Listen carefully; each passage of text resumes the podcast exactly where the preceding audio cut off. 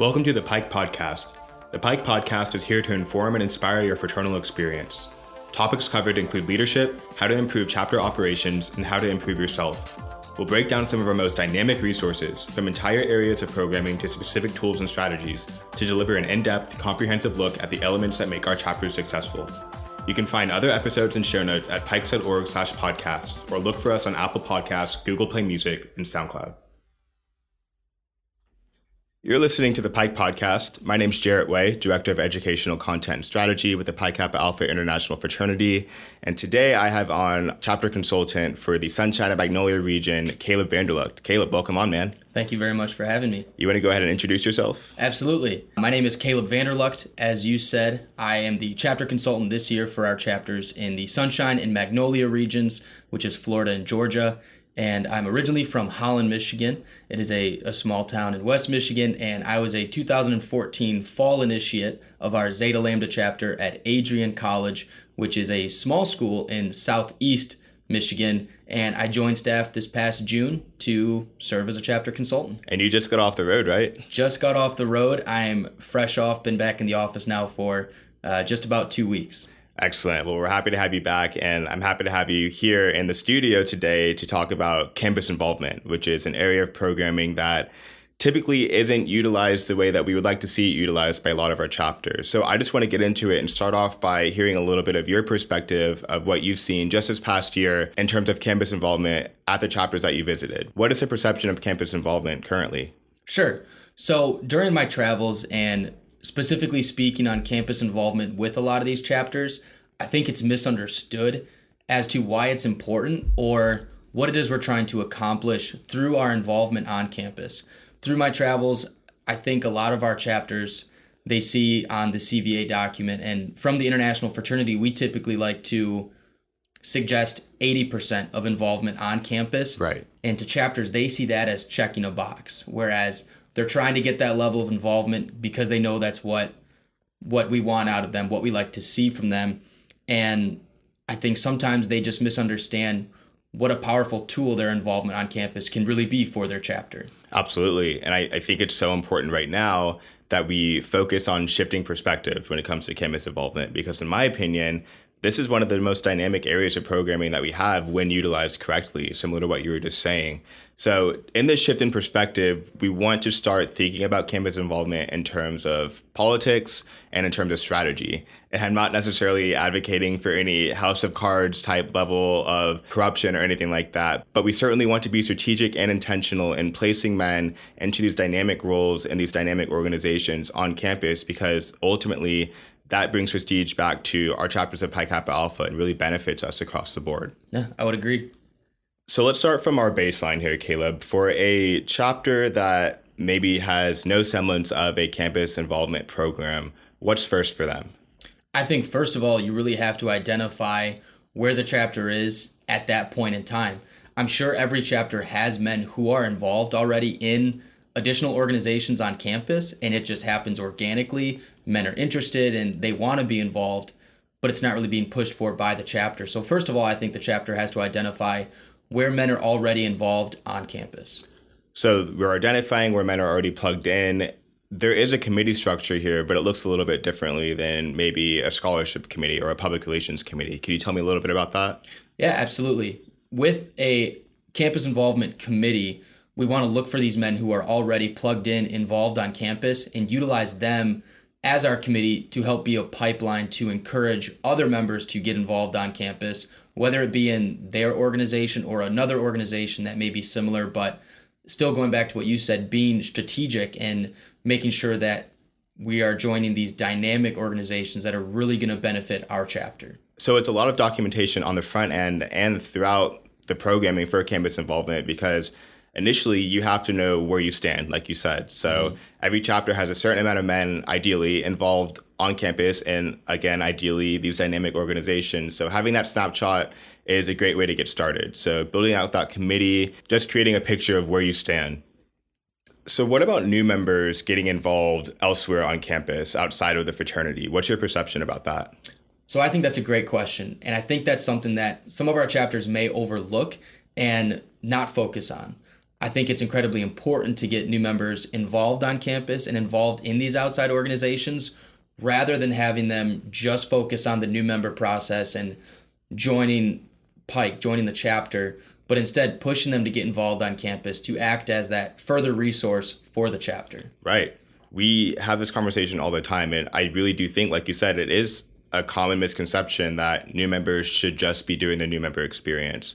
I cut a podcast with our director of membership development, Devin Teixeira, recently. We were talking about these key perspectives with this new membership development program over the, the full fraternity experience and not just the new member experience. But we also talk about the smaller new member experience in the greater picture there and how this idea of being one is often misconstrued because these new members think that new membership is what their identity is, and they become close with their class, but they should really be contributing to something greater and contributing to their own chapters, which ultimately pushes the needle for our fraternity overall. So getting them involved elsewhere on campus is almost crucial when it comes to a campus involvement program, mm-hmm. especially if you have a large amount of new members. Getting them started early, these top organizations on campus and these these really dynamic roles in those organizations, they take time to get plugged in, and you have to be able to cultivate that over the years. So starting them when they're new members just makes too much sense, in my opinion. Yeah, couldn't have said it better. So we keep talking about these major student organizations on our campuses, and I would argue that that's probably something that looks different at every single one of our host institutions. But there are certainly some types of organizations that ring true across the board as being one of those dynamic student organizations. So in your perspective, Caleb, what would you say those are? Yeah, so I think first of all, we look at one organization that a majority, if not all of our chapters are involved in one way or another, and that's the Interfraternity Council. Right. One that all of our chapters are involved in and are dealing with almost on a daily basis. And that makes too much sense, again, for our chapters to be involved in their I F Cs. That's how you affect change within your own Greek systems. If there's something that you don't like, rather than sitting on the sidelines, get involved. And that's the first place you want to do it. Absolutely. That's a great place to get your voice heard, to offer opinions, offer suggestions, and just like you said, be a part of that change for shaping the Greek community and the Greek culture at our individual campuses. And the I F C is a great way to do that. Agreed. What else? So secondly, I would talk about the student government. That's another great place, like you said, to offer change. And, you know, this is going further than just the the Greek community, but this is your entire campus community and the student body and having that voice and being a leader on campus and being a part of that change. Uh, and lastly, I would just I would probably say varsity athletics, varsity athletics, club athletics, uh, any sort of sports team or sports affiliated organization on campus is another great way to get involved, be seen on campus, be known on campus, and have that type of impact. And you have some personal experience with this, right, Caleb? You played varsity football at Adrian. I did, yes. I played varsity football for four years. So in terms of campus involvement, what's your perspective there, especially for having been a varsity athlete? How did that benefit your chapter of Pi Kappa Alpha? Absolutely. Uh, honestly, when I first, I, I went to school to play football, and the fraternity was almost a second thought. And I was really nervous that I wouldn't be able to handle both. And I quickly found out that I didn't have a problem with that.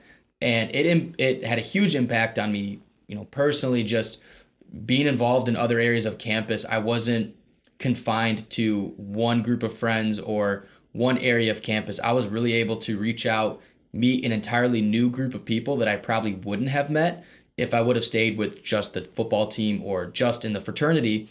And just through that involvement in the uh, on the football team, I was able to actually make friends and even recruit some more guys to come and be a part of Pike, right, simply just from being involved and making friends and being seen. You were a great face on campus, being involved in varsity football, and that brought men to your organization. And I think that's a very similar conversation to be had about these other organizations that you just talked about. So we've talked about these really dynamic organizations, but what about the ones that we might not always think about that are probably just as dynamic? Absolutely. Professional fraternities. I think they get overlooked far too often. I know personally, I overlooked them myself when I was in college because I thought I'm already in a fraternity. Why would I need to go join a professional fraternity? But a professional fraternity, whether it be a Greek organization, or it could even be something like an honor society. Right. Those type of organizations offer that personal professional development, very similar to what Pike is trying to do, and it gives us a new aspect. It gives us a new pool of of of students to possibly recruit from, while also benefiting the chapter itself just by being involved in these organizations. Anything else? Uh, one that comes to mind that I immediately think about is orientation leaders. Orientation leaders, resident hall assistants. Absolutely. These are typically the first face incoming freshmen will see when they come to campus. I know my orientation leader, when I went to Adrian College, he was an S A E. And I was very interested in S A E after touring campus with my orientation leader. But that just goes to show the power that these organizations have on campus as being that first face incoming freshmen see, as being that first student representation and having that first interaction with incoming freshmen. If they meet a Pike through their orientation group or through that orientation week, if they make that good first impression on the incoming freshman student, that's what that student is going to perceive the entire campus to be. They think, okay, this is what the students are like here. And if that individual is a Pike, they're going to say, this is what Pike is here, and that can have a huge impact on those students. Yeah, and just like you had your own personal story about S A E, I don't think I ever would have went Pike if my orientation leader wasn't Greek and knew a lot of Pikes. But more importantly, we have freshman camp, which a lot of a lot of universities have their freshman camp and their freshman camp leaders. Both of the leaders who stayed in my cabin with me were both Pikes, and they weren't allowed to talk about it. But when you get on campus, you start to see them on campus and the other things that they're involved in in terms of campus involvement. I knew they were Pikes, but they were also involved in S G A. One of them was the student government president. The other one ended up becoming the student government president. So I knew that they were really plugged in. They were really dynamic men, and I wanted to be a part of that experience. And that's the only reason why I went Pike, and I did not look back. So closing out this conversation of campus involvement on our campus and shifting the perspective, one thing that we always talk about, even in our current perception of campus involvement, it's this documentation piece. So can you tell me a little bit about that, Caleb? I think documentation is, again, it's a really important aspect to every program, but specifically to campus involvement. Documentation, it can be something as easy and as simple as an Excel spreadsheet. Uh, utilizing that document simply to paint the picture of the chapter, to understand where are we involved on campus? Where are our members already involved and plugged in? But more importantly, where are we not plugged in? Where are these organizations that we don't have a lot of members involved in? Where do we not have our face seen? And I think that's incredibly important, you know, as we transition each year to consistently improve the program and become more and more involved on our campuses. Right. And like I said earlier, it goes hand in hand with that committee structure that we talked about, creating these pipelines. We always have to have a snapshot of, just like you said, where we're involved on campus, but more importantly, where we're not involved on campus. So where we are already involved, we want to know, can we get more men in that organization? Can we get them into higher ranking positions? And for the organizations that we're not involved in, we want to start to organize around that. And again, be strategic. These men are bringing these opportunities back to the chapter. So we, we're creating these pipelines. We have everything documented so it can just be turned over year to year. So we're not reinventing the wheel, getting lost in the snapshot of who's involved where. And we're creating a well-oiled machine when it comes to campus involvement. And that's what we want to see moving forward from our chapters. Mm, absolutely. Caleb, that's our show for today, man. It's short and sweet. Campus involvement, we need to have a new perspective. We need to start shifting into something that's more strategic. And I think once we get there with the bulk of our chapters, we will start to really move the needle when it comes to campus involvement and bringing dynamic organization into other organizations on campus, which again, yields some really great results. Thanks so much for coming on, man. It was a pleasure. Yeah, thank you very much.